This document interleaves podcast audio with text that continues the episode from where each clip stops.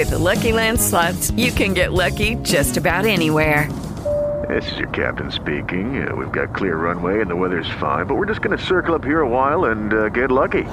No, no, nothing like that. It's just these cash prizes add up quick. So I suggest you sit back, keep your tray table upright, and start getting lucky. Play for free at LuckyLandSlots.com. Are you feeling lucky? No purchase necessary. Void where prohibited by law. 18 plus terms and conditions apply. See website for details. Okay, round two. Name something that's not boring. A laundry? Ooh, a book club. Computer solitaire, huh? Ah, oh, sorry. We were looking for Chumba Casino. That's right. ChumbaCasino.com has over 100 casino style games. Join today and play for free for your chance to redeem some serious prizes. ChumbaCasino.com. No purchase necessary. Full prohibited by law. 18 plus terms and conditions apply. See website for details. The following is a presentation of the Mat Talk Podcast Network. Hey, it's Mario Lopez. David Taylor. Brent Metcalf. Johnny Hendricks. Tony Ramos. Bubba J. Mike Golic. Matthew Modine. The one and only Chael Sonnen. And you are listening to the one and only Short Time Wrestling Podcast by the often imitated and never duplicated Jason Bryant. I'm three time National Wrestling Writer and Broadcaster Year, Jason Bryant, and I'll bring you news, reviews, previews, and interviews with the most notable names and personalities in wrestling. Subscribe on iTunes or your favorite podcasting app by logging on to mattalkonline.com slash listen. Short Time is sponsored by Flips Wrestling. Share your attitude and be heard at flipswrestling.com. Now it's time because you've always got time for Short Time. For Short Time.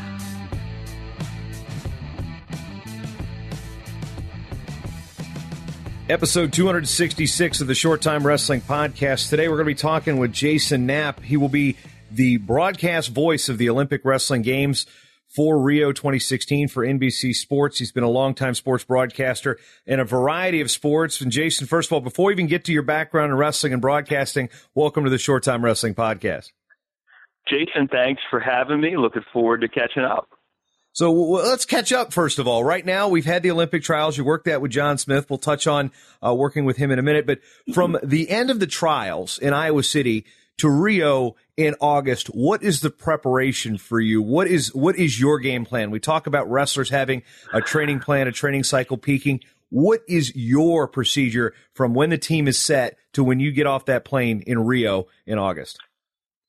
You know, a lot of it has to do with just trying to follow the day to day stories that kind of go along with after the trials and the athletes um, that were successful there. And then, you know, looking at their trials and tribulations of the ones that weren't qualified to go to those last chance qualifiers and try to get set. And then, you know, just coming off uh, recently doing the Freestyle World Cup again with John Smith for NBC Sports and NBCSN and, and, you know, getting a good look at some of the, the top competitors, at least in the freestyle ranks from around the world, that are going to, you know, be battling some of the Americans. And then really kind of diving in over the next couple of weeks. NBC and their Olympic research staff does exhaustive research.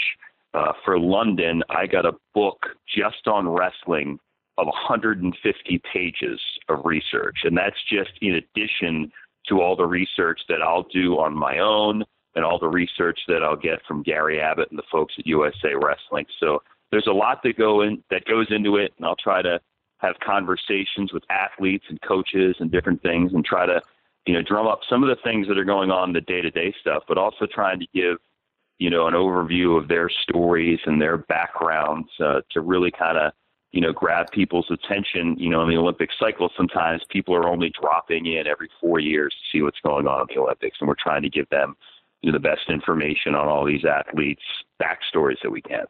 One of the difficulties with wrestling is our athletes only get one day to compete with the format that's changed over.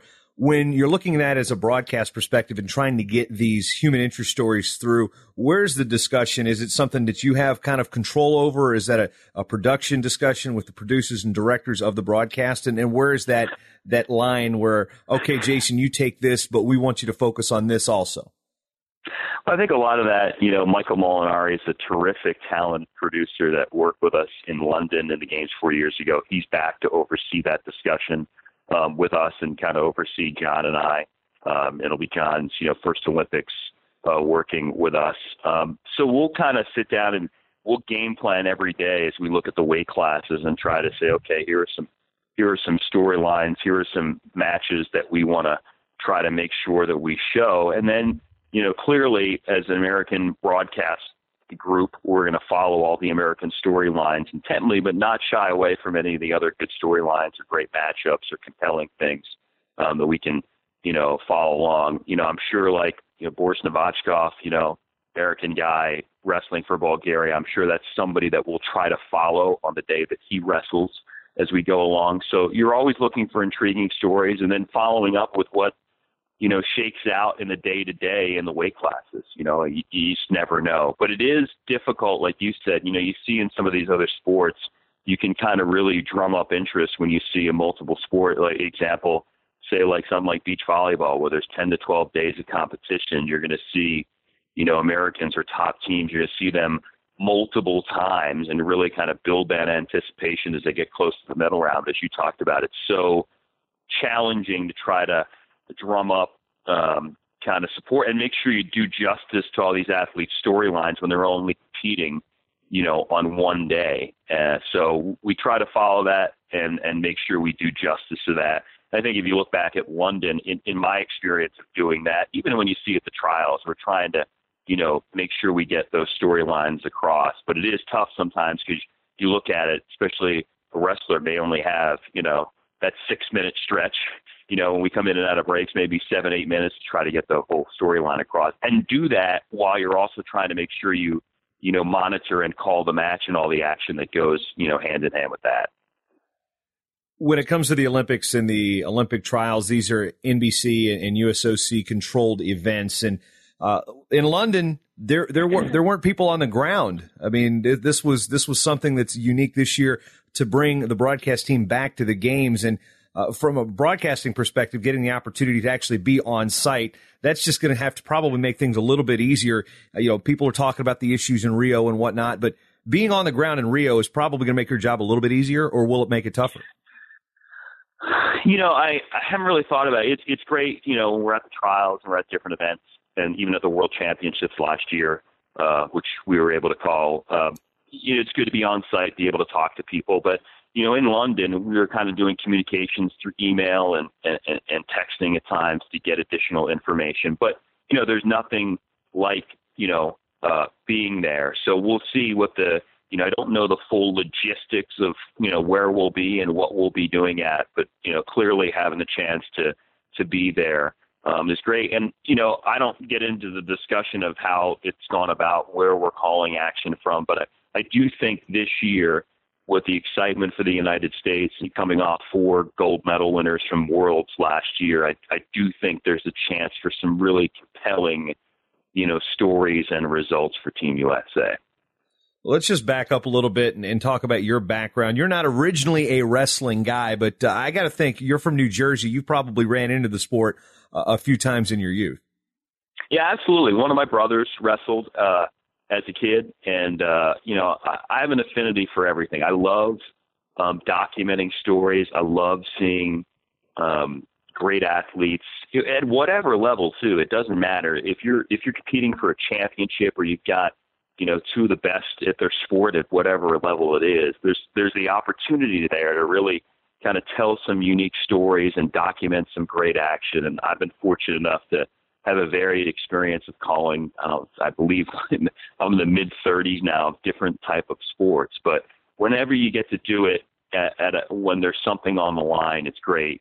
And to have the opportunity to call a lot of wrestling in recent years, especially when you look at you know, different conferences, and then you step up to the international level and it's called the world and to call an Olympics. I mean, regardless of the sport, there's there's just nothing like it. When you got past high school, you went to Syracuse, which is one of the most widely known broadcasting schools. I mean, the, the alumni that have come out of Syracuse that are that are on television and in, in the print media, uh, you you can't count that high. I mean, it was one of my top choices when I was coming out of high school specifically for that reason. But when it came to wrestling, uh, what was your first experience in, in, calling a match on, on television? Do you remember that, that process and that, that scenario? Yeah, so I I was uh, a local sportscaster coming out of Syracuse. You know that the landscape has changed so much in the last you know 20 years or so ago. I was uh, I was at Syracuse and I was broadcasting, doing radio on on the student radio station WAER, which talked about as a lot of great alumni. Mike Tirico was actually um, had graduated Syracuse and was a sports director at the local CBS affiliate in town. I had an internship there and that kind of turned into a part-time job where I would do a lot of behind-the-scenes work, producing and editing tape, and I learned so much from Mike over the years. He's, you know, I mean, where his career has taken him uh, is is clearly not a surprise to me. He's the most organized person I've ever met. You can see that in his work. Um, I'm very excited that hopefully I'll have the chance to, you know, be reunited with him a little bit on the air And now that he's made the move to NBC, and I believe he'll be um, in Rio. So it'll be great to kind of catch up with him even a little bit more um, on site. But anyways, I, I had a background from him and got the chance to do that. So I was your local sportscaster. I worked in West Virginia for a couple of years, and then I moved to the Scranton Wilkes-Barre uh, market in Pennsylvania, where I still uh, reside today. And then eventually, I got back in doing live remote sporting events, and I started working for a company called college sports television, which is now morphed into CBS College Sports, and now it's CBS Sports Network, which is what it is today. But at the time, Chris Bevilacqua, um, former college wrestler, one of the reasons he wanted to start the network was he was frustrated that a lot of Olympic sports weren't getting their due justice of being on TV all the time. So wrestling was kind of one of the big staples in the initial spot of that network. And I'd started working for the network on some other sports eventually the opportunity came to do some some wrestling and I was able to kind of, you know, jump in and learn and work with some great people over the years. I think the first show I did, I can't remember if I did a college show first with Jeff Blatnick um, in the Ivy League. It may have been like uh, uh, Penn and Cornell uh, in the Palestra, if my memory serves me correct. I know one year too, we had gotten the rights to do um, nationals at one point. Um, so I know I did that with Al Bevilacqua, Chris's dad, at one point. Uh, we we kind of voiced it over and taped it in the studio, and then you know throughout the years I've been able to work with some great people, be it on CSTV or CBS Sports Network. You know the late Jeff Blatnick, who I miss, and uh, I still work with Ken Chertow. We did a ton of stuff in, in the CSTV days, and we still work together on Pac-12 network shows now. And then you know um, it's just been a it's been a fun. Uh, fun thing to continue to uh, do. Anthony Robles has kind of joined um, that Pac-12 team, so they get the chance to work with him. And then at the Olympic level, working with Rulon the last few years, Rulon Gardner, and now with uh, John Smith. I mean, I'm lucky to work with so many talented guys. So when you get thrust into a sport that say it's say it's roller derby, say it's curling, which you've got Olympic experience in broadcasting, when you have a limited knowledge of the sport to start with, what is the process in, in trying to educate yourself and do the research? So, uh, do you try to just play, all right, I'm just going to play the straight man, call the action and kick, kick basically the softballs to your color commentator? How do you evolve into becoming, okay, from that to, I know what I'm talking about here. I don't need to necessarily lean on the color man as much. Well, I always, you know, I would like to do my job, which is kind of documenting the action, telling storylines, but, you know, I'm not going to tell John Smith you know, about single leg takedowns. You know, there there's nobody ever better. So I mean, I, I'm trying to put myself, or I should say, put my analyst and the rest of our broadcast team, allow them to do their jobs the best way, and put them in a position to succeed, and try to lead the broadcast um, in in a lot of ways. So whether it's wrestling or curling, as you talked about, or, or different sports, is I clearly want to do my homework and have an understanding of everything that goes on but when you're talking about expertise of technique and uh, knowing what it's like to be involved, you know, on the mat at a high level event, uh, you know, that expertise sounds so much better coming out of the mouth of someone that's experienced it than me. So that's something that I try not to do. My job's kind of documenting the action, tell storylines, and kind of lead lead our show and kind of uh, you know be um, kind of you know, driving things around. I always like to say I'm I'm driving the bus and our analyst is kind of the tour guide pointing out all the exciting mm-hmm. things that you need to see and say. So uh, you know, usually if that works then we have a pretty compelling show. And you know, I think hopefully over the you know, last a decade plus now that I've done wrestling either at a college level or international level that you know we do it justice. When you were first breaking in, what was there? Was there an instance where you're like, okay, uh, I've probably made the wrestling community mad, and, and you found it as a learning experience? I know there's that one dreaded word I I loathe that I won't even say on my show here. Uh, which combines two terms that ends a match, so to speak. You can probably draw the connections there. But what was one of your, your early learning experiences? Be like, okay, this this wrestling group, we can be a tough crowd. Well, I think you know you just try to keep you know being positive and being honest. I mean, if you make a mistake or you make a scoring mistake or you misspeak, you just you know I think you you you, you apologize for it or, or even just say, hey, my mistake, and you move on. I think people do that. I think you have to have a passion for it, and I certainly do. I, I hope that, like I said, over the time that I've been doing this, that you can hear my passion for what we're doing and trying to, you know, be honest and, and, and fair in the stories that we're looking to tell. But you know, it's been terrific because there's been so many great moments that I've been fortunate, you know, to see and say, um, you know, over the years. So it, it's fun like that. I mean, I, I get some feedback sometimes, but you know, a lot of it has been you know, directly to me when I see people at events has been positive.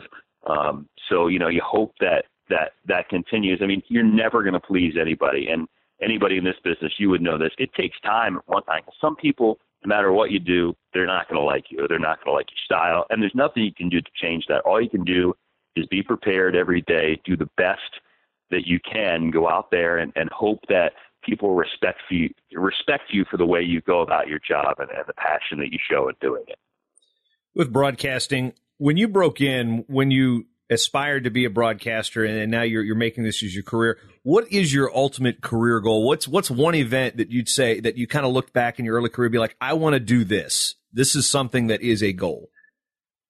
You know, I was never a guy that said, okay, hey, I want to be a Major Baseball broadcaster or I wanted to do this. The one thing that I've done that was kind of one of those things that I wanted to do was the Olympics. And it's you know, there's nothing like sitting down and doing an Olympic broadcast. So, you know, wrestling, as fans know, is usually the second week of the Olympics. It's the last eight days. And when we were doing that for London, I was also asked to do some other sports for um, the Olympics. So with the time change for London, where we were calling it from, I did archery on the very first day of the 2012 London Olympics.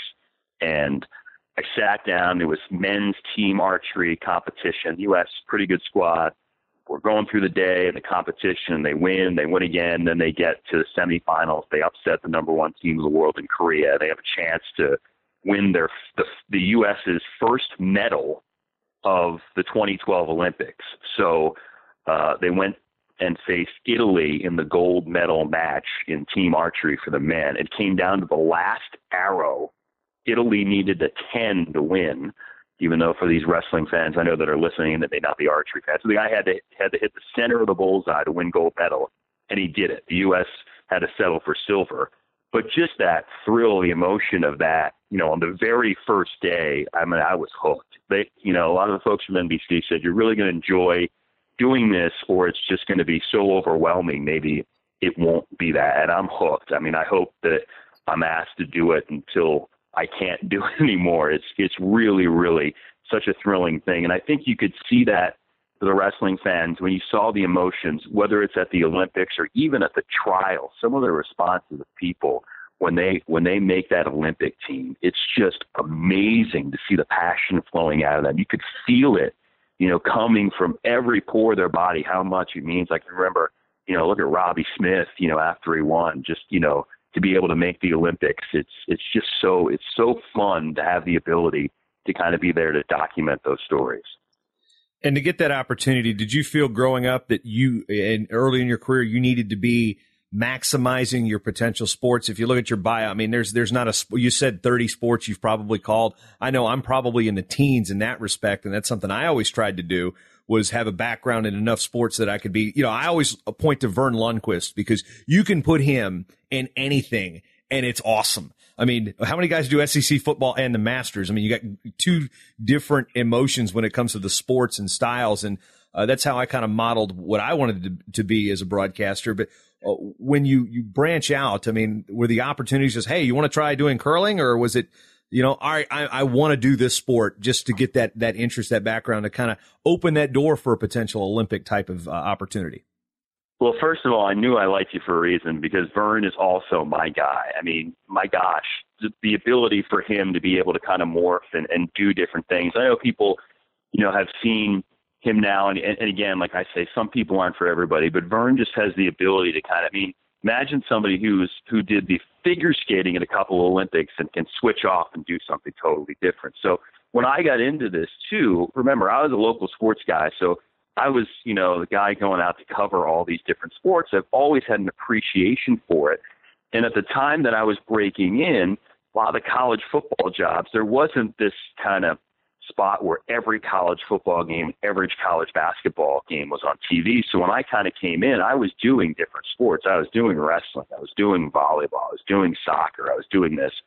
So after a while, you kind of pick up a reputation, and my reputation, which I embrace now, is that hey, you know, I, I like to think I can do anything, and and that's something that I really pride myself on is is taking on new roles and finding out and understanding how to how to do things and getting in and learning and and you know having that thirst for knowledge and understanding of, of doing sports. So I never shy away from it. People used to call and ask, "Do you know how to do something?" And now they just call and say, "Hey, we'd like you to do this," because I think they have the trust level and the faith that I'll um, have an understanding of how to make it work for television when you put all the components together with an analyst and our director and producer and all the pictures and sound that we put together and we make television. What's the strangest sport and environment you've had to had to call an event? Whether it be, all right, I've got to go to Amherst and, and cover some women's lacrosse game or something like that. I mean, there's got to be some strange matchups that you've had to call, maybe from schools you'd never heard of previously. Yeah, well, you know, in the days of, of I was saying the CSTV, it, it was a great opportunity because they were doing so many things. You know, they were doing you know, Division three, Division two national championships. A lot of times, putting those on national TV is some of the first times that some of those had gotten on. And and now in this day of streaming, a lot of those live on. I mean, NCAA.com does a great job of documenting a lot of that. So there were a lot of those things. But it's funny now people are putting more investment in television. So I've just done things from strange places. You know, a lot of times in like lacrosse, women's lacrosse, there wasn't like the infrastructure of like an actual booth outside. So, you know, I can remember sometimes climbing up temporary scaffolding to do a you know a game at the top of it, and or to be on like a actual lift that you'll see the cameras on. So you would see at a construction site, and they would actually put the broadcast booth on there, and then I would just uh, you know work the lift and lift us up to a certain height so that we could see the field properly, and then and just kind of go from there. I've done, you know, kind of high school football, you know, that way in, in, in different cases. And, you know, sometimes when we take things that come from a different section of the world, we're in a, just in a booth or, or sometimes, uh, you know, just a, a recording closet, depending on where it is to be able to kind of do stuff. Think sound works. So there's a lot of, uh, different things I think people at home don't always get to see, but um, it's fun. I love what I do. I'm really passionate about having the chance to do it. The travel can be crazy sometimes when you're doing a game somewhere and you got to be somewhere the next day and you're looking at flights to make it work. But somehow, um, you know, more often than not, knock on wood, you know, everything works out. You, you get to where you need to be.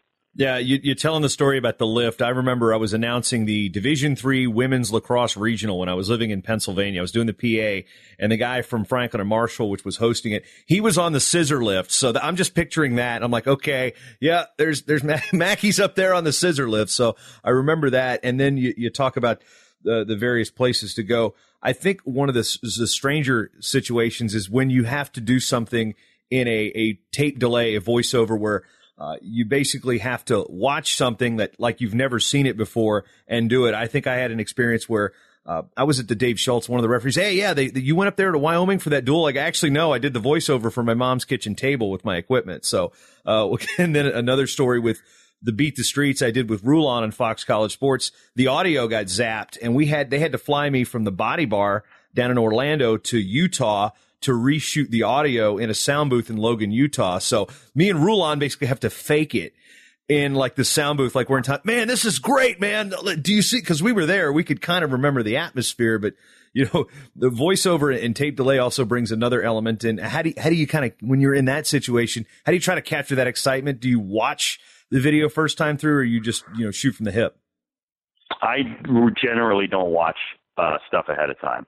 Uh, I may know the results, but I won't. I really don't watch it. I don't want to have that kind of predetermined um, thing on the rare occasions that happens. Maybe something if it if there was something really tricky um, where there was controversial call or ending, then and if we are doing it on tape delay, then I may take a peek of that to have an understanding of exactly what's going on. But I don't want to. I always try to do stuff, you know, live, you know, and and and live to tape. And you know, when we when we've done stuff um, sometimes in wrestling, you know, the control of of certain matches is difficult. So sometimes um, at the Olympics, you know, you, you're you're taping stuff through the course of the day, and then you're seeing it played back. But we call everything live, you know, and and say in London, you know, over the course, we'll call matches that sometimes won't air depending on time restraints. But we call. I probably tried to estimate how many how many bouts I called in London. Whether there's so there's eight days, 18 weight classes, and I've easily figured I called 150, 180 bouts in London. Now they all didn't air just because of time constraints and and and certain stories that kind of didn't you know work out, but we're busy kind of trying to have all that stuff ready because it again it's a fluid situation. It's not just what we're doing wrestling wise. It kind of fits into the landscape of you know what are kind of compelling storylines that day and you know fitting in everything with the kind of theme for NBC and, and what they have time and resources to show based on all the just the, the sheer volume now of um, of all the Olympic stuff going on. Want to get your perspective on on John Smith here. You alluded to him and his knowledge earlier, and I, re- I remember when I first heard that John Smith was going to be part of the broadcast team, and I knew you were going to be there. I'm like, okay, this is going to be interesting for Jason. So I, am curious on what your initial thought was. You're putting a guy on television that really doesn't have much television experience. The knowledge is obviously there, but the delivery and the understanding of how television works. I mean, w- were you a little cautiously cautiously optimistic, I guess, going in, and then you know at the end of the tournament, I heard rave reviews about John, and some you could see where he was on the on the mic asking questions in the interview area, and and from everything I heard, because uh, I was obviously there, I wasn't watching the broadcast, but. Uh, what was it about John that, that kind of maybe were you were you pleasantly surprised about his performance? No, I, I I really wasn't surprised at all. We you know that we got there and and uh you know that John was there and it really was his kind of first time um you know working on television and we kind of had some conversations leading up. I know he spent some time with our our producer and and chatting some things up and some folks from NBC. So they had us kind of practice before we went on the first day and some of the early kind of qualifying rounds. And we called one period and they said stop because they were like, that's great. Don't, you know, it, it's great. So I always like to say I've, I've worked with a lot of analysts doing a lot of different sports and, you know, some sports haven't had a lot of TV experience over the years. Now it seems like everybody has everything streaming on TV. So you're generating more analysts and it's great. For the time I've worked with a lot of people that are just kind of trying to break in whether it be a former coach or a current coach or athletes. And the one thing is, is that they have a great knowledge of their sport. And I always say, look, I know television. You know your sport. We're going to kind of meet somewhere in the middle with how we're going to do everything. And, and John's so passionate, so knowledgeable. I didn't have any problem that he, or any, you know, thought that he wouldn't be able to do it. He clearly uh, caught on really fast, continues to do that. I still think that there's you know, certain little kind of TV centric things that he can do a little bit better. And certainly he wants to do that. Anybody that's achieved what somebody like John Smith has achieved in their lifetime as an athlete and as a coach and just as a human, like you look at it, they want to get better. They didn't get to the highest level without taking constructive criticism and wanting to be coached. So certainly there are some things that I know he he knows he wants to do a little bit better. They're not major things. They're just little kind of, you know, things that somebody in the kind of the TV world would know. But I, I thought he was great. His passion is great. His knowledge is great. And, and understanding of everything. And I, I could say that for all the guys that I've worked with, they they all have that passion and knowledge um, to kind of really jump in and and really add some valuable things to the broadcast. And so we're clear on how these broadcast roles get. You don't work full time for NBC Sports. You, you, know, explain how that works as as basically a gun for hire in the broadcast world.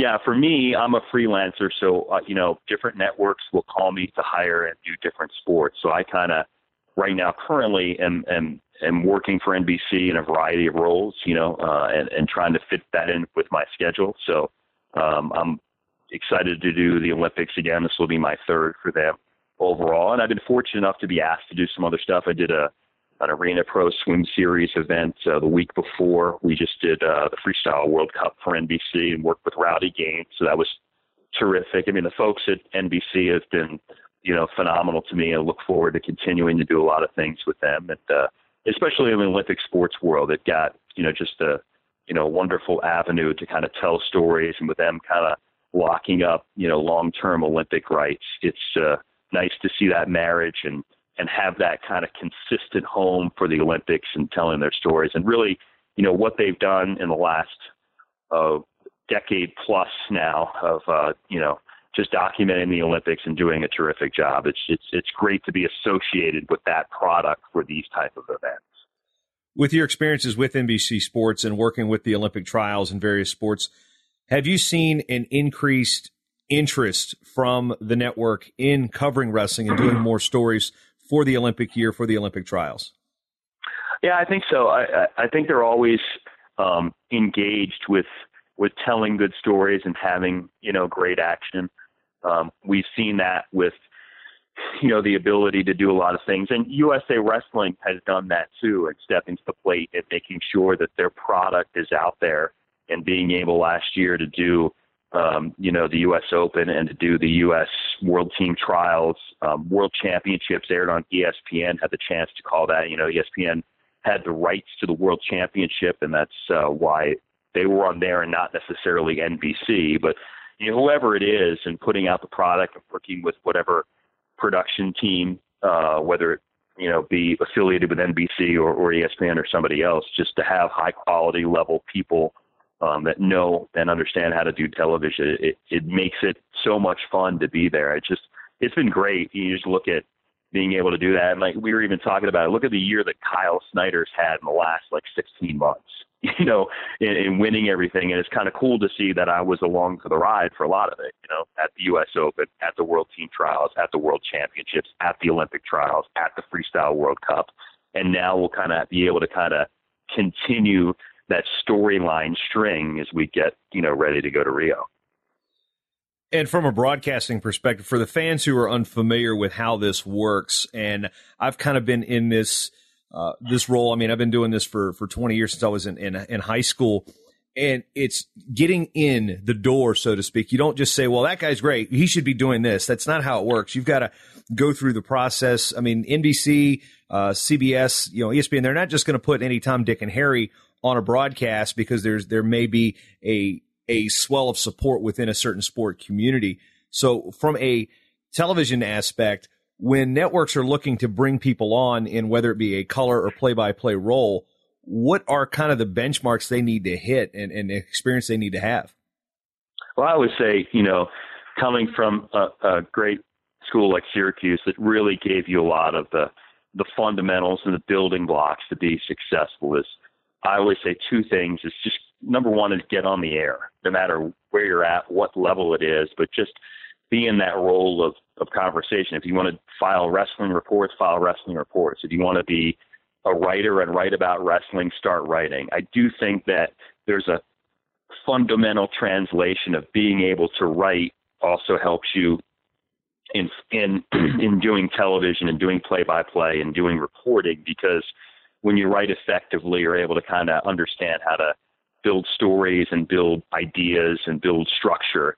And you know, conversations different than that, but when you're kind of in, in thinking of themes and thinking of stories to kind of tell, really helps to have that foundation and understanding of, of what's gonna what's gonna go on during an event. And there's just no no experience like you know continuing to get experience. Doesn't matter like you said, you've done PA. I mean, getting PA and just having an understanding of what your voice sounds like and projecting and diction and all those type of things to continue to talk. And then if you can call games, I mean, at Syracuse, you know, it's well documented. Like when I was there, you know, you were in the stands making tapes of the games at basketball games, at football games, and the older students would kind of listen to those tapes and they clear you to get on the student station.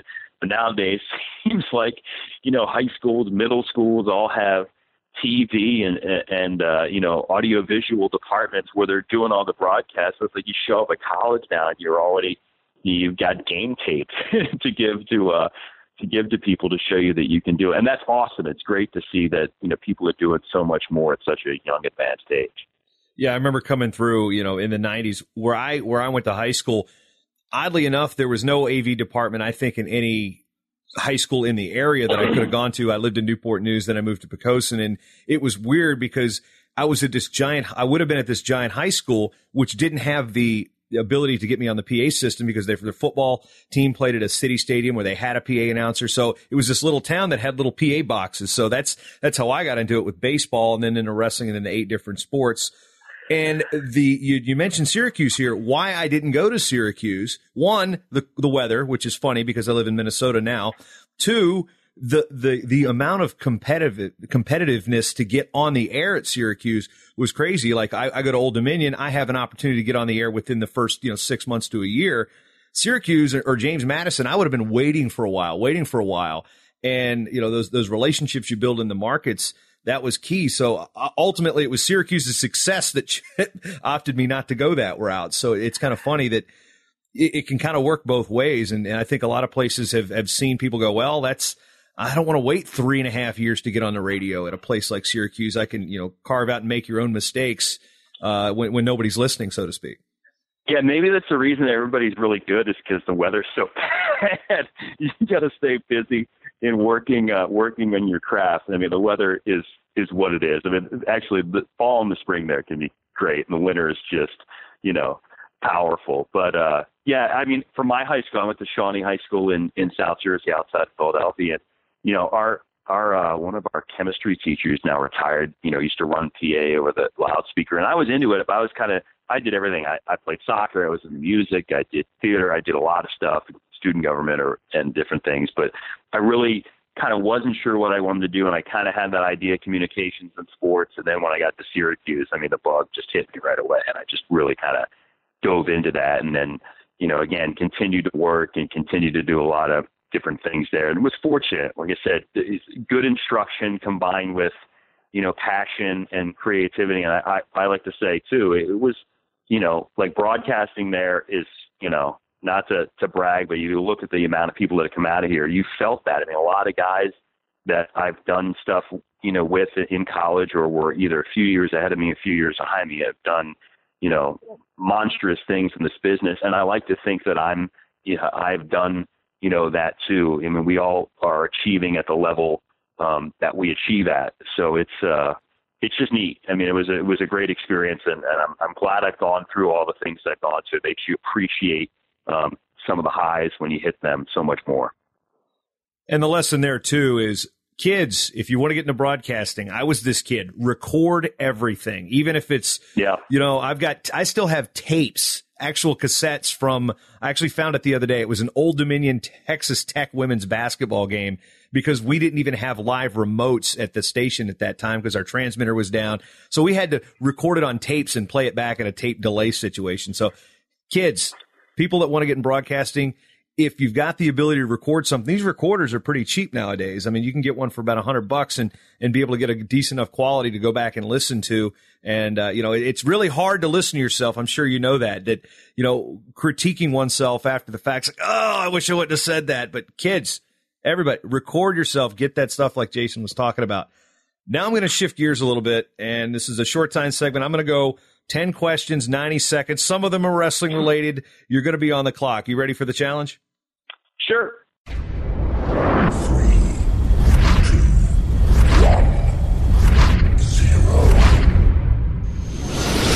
All right, what's the best match you've ever watched? Wow, I, I don't think you can top Burroughs' gold medal match last year or uh, four years ago against Iran. It was just great with what was compelling and what was on the line. You win the Olympic gold medal. What do you eat for dinner? A big old T-bone steak. Who's the best wrestler you've encountered that people aren't talking about enough? Oh, I'm really curious to how J'den Cox fares in Rio. You're an athlete, so you know this. What's your all-time favorite flavor of Gatorade? Oh, got to be orange. Syracuse. That's a no-brainer. What's the best wrestling movie? Ooh, that's a good one. Well, I, I'm an um, I'm an '80s guy, and I knew um, one of the stars in the movie, so Vision Quest is always up there for me. Who's your favorite international wrestler to watch? I'll tell you what, non-U.S. guy. After just watching him this weekend, was Hassan Yazdani of Iran. That guy's skilled, and it's going to be fun to watch him and Burroughs if they meet in Rio. You and the Powerball. What's the first sports program you're going to start at the college? Maybe not wrestling, but uh, say you got you got some money. I want to start a program. What's it going to be, and where's it going to be? Wrestling back at my alma mater. Thank you. All right. Uh, you teed that up, didn't you? I didn't expect that answer, but I loved it. All right, number eight. You're from South Jersey, so the answer to this is easy. Is it pork roll or is it Taylor ham? It's none of the above. It's cheesesteak, baby. Oh, okay. so you're not even going that route. You don't want to make a distinction. All right. No, no, no, no. It's cheesesteak, or, or even we could we could really throw people for a loop and say scrapple, but that's a whole other conversation. Yeah, that's that's more of a. I, I lived in Lancaster, Pennsylvania. Uh, the the clock is stopped, by the way. You got me on the scrapple topic. Yeah, Central PA Dutch. Oh my gosh, every diner's got scrapple, and if you know what's in it, you won't eat it. Just don't Right. think about it. Just put ketchup on it and go. All right. Back on the topic here. Favorite restaurant on the planet? Because you've traveled a lot. You've probably eaten a lot of places and a lot of strange places. Favorite restaurant on the planet? Wow. You know, I've eaten a lot, but I'm always I'm not a I'm not a great uh foodie. Like I like food, but I, I, I sometimes I'm in such a rush to eat. Um, barbecue. Let's let's say, how about the Dinosaur Barbecue in Syracuse? Started there uh, right when I was finishing up at Syracuse. Now it's expanded. There's probably eight to ten locations across the country. It's awesome, and their cornbread is to die for. And who is going to be the best individual wrestling story of the Olympic Games? boy, I'll tell you what, um, you know, Burroughs there and Snyder, um, and and I also uh, I think Adeline Gray has the chance to really become a breakout star, not only in the U.S. but has the has the chance really to shine. I mean, you've got those four gold medalists from last year. I, it'd be fun to see all four of them have their hands raised in Rio. All right, that ends the short time segment and the time we got left. Jason, you just want to throw any any any topics out there, any anything you want to address with the wrestling community, uh, feedback on on what fans can expect and uh, what the expectations are from a viewer from Rio, and, and or maybe what the life of a wrestling broadcaster. No, it's just uh, uh, thanks for for supporting what we do. Uh, we try to do things the best we can and and give this great sport justice. Continue to grow it. Continue to try to you know educate with the likes of like John Smith and and just tell stories. I mean, that's what I do for a living. You know, is hopefully document action and tell stories. And we hope that we do that the best way possible. And the other thing is just come up, say hi, introduce yourself. I love to meet people when we're on the road and and hear back from people that you know get the chance to watch us and and you know ensure that we love what we do. I mean, we wouldn't be doing it if people out there didn't watch. So we really appreciate uh, all that support from the folks across the country and across the world. And last shot, where can people follow you on social media? Uh, for me on Twitter, it's my last or my full name, Jason Knapp 44. Jason Knapp 44 at Twitter.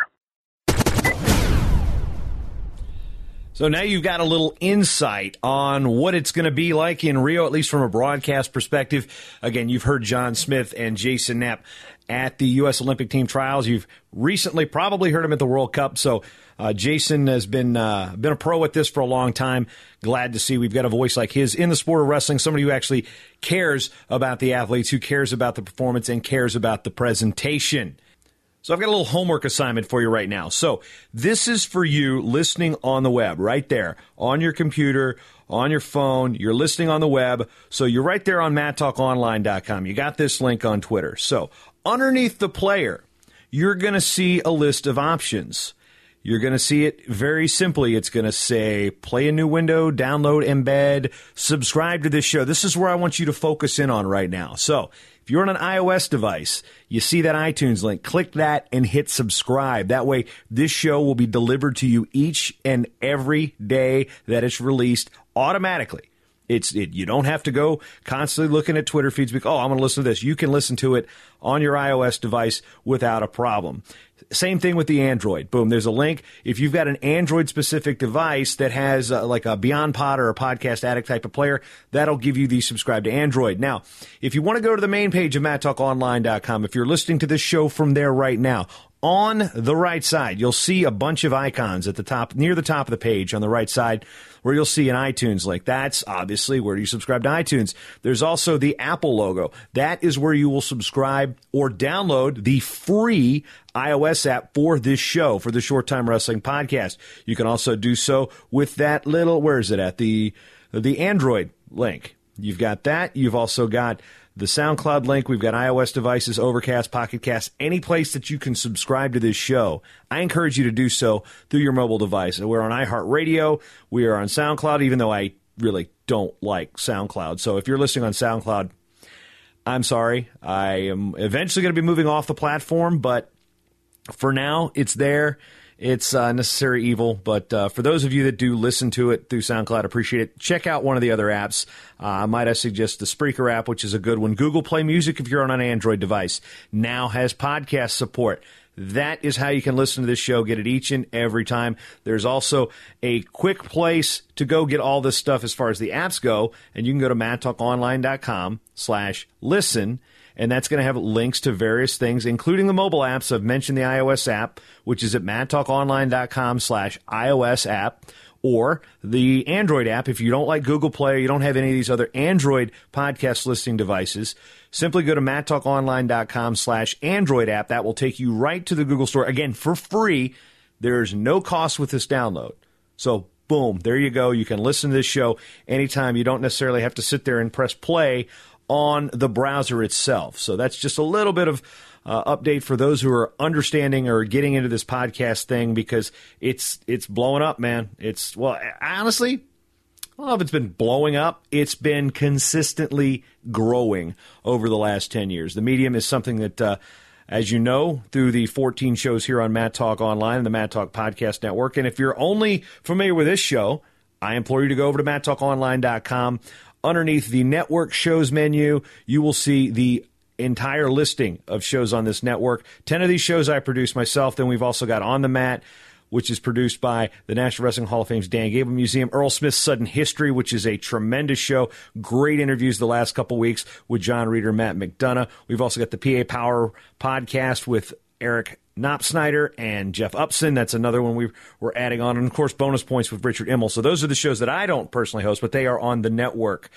Give them a listen, subscribe to your show, rate and review your favorite show. Now, if you've been a fan of this and it's the wrestling off season, you know, it's not really the off season. Wrestling season never ends. Just ask my wife you want daily wrestling news, right? You want to get that. You want to get something every day to, to, to whet your whistle, your appetite for wrestling news. First thing you can do is go to mattalkonline.com slash news. You sign up for the free emailing list. Each and every day, daily wrestling news, the best of the web. It's some of it's from the, the sites that you frequent already. Some of it's newspaper stuff, feature stories. There's stuff internationally in this thing. Join the team of rising knowledge. I don't know. That's a terrible tagline. I don't know. i will take suggestions for what you want to call it as far as the daily email wrestling newsletter. Uh, I'm not going to sell your stuff. It's pretty much you can opt out whenever you want. MatTalkOnline.com slash news. You'll opt in and you'll get an email each and every morning with the previous day's wrestling news just in case you missed it. Also, the last thing I'm going to throw at you for today, and I don't really have any hot takes or commentary about the World Cup or anything like that. Uh, I'll touch on that on a future episode. Ray Brinzer Yes, the legendary Ray Brinzer will be on the next episode, and I'm sure he's going to have some interesting takes on the state of wrestling, international wrestling. He's always had some ideas about uh, the junior nationals and how structure should be working. And of course, he's got so many stories. He's kind of like a uh, an enigmatic figure within the sport of wrestling. So we'll get Ray to tell some great stories on the next episode. And if you do like this content, you like this content, you like this content, I know you love this content, you want to consider contributing to the Mat Talk Podcast Network, you can go to mattalkonline.com slash join the team and a couple options there on how you can contribute to this. Compound shirts, I've got the proofs in, the Mat Talk shirts that you can get on a various level of giving. The draft glasses are in, the stickers are in, now the shirts are coming, folks. So, yep, you can do so and, and support the on demand content that I'm producing here at the Mat Talk Podcast Network, mattalkonline.com slash join the team. Thank you for listening each and every week. Ron Good was a great episode last week. We're going to have Ray Brinzer coming up by the end of this week or next as we record this on June 14th. A lot of stuff coming down the pipe on the other shows. We've got upcoming episodes of the ODU Wrestling Monarch Mattcast inside Virginia Tech Wrestling. The BVU Beavercast has renewed for a second season, and you always know what you're going to get with the, the quality stuff that uh, Earl and Richard are putting out on their respective shows. So that's all I got for today.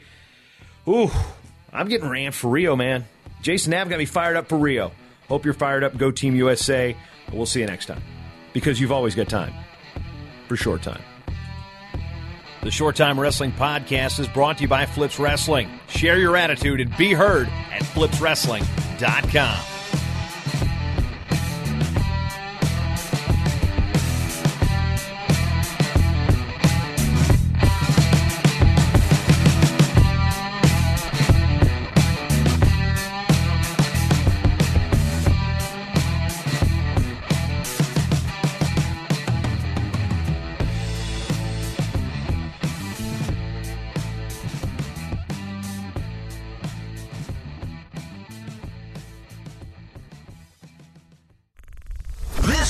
is part of the Mat Talk Podcast Network. For more wrestling podcasts, head over to MatTalkOnline.com.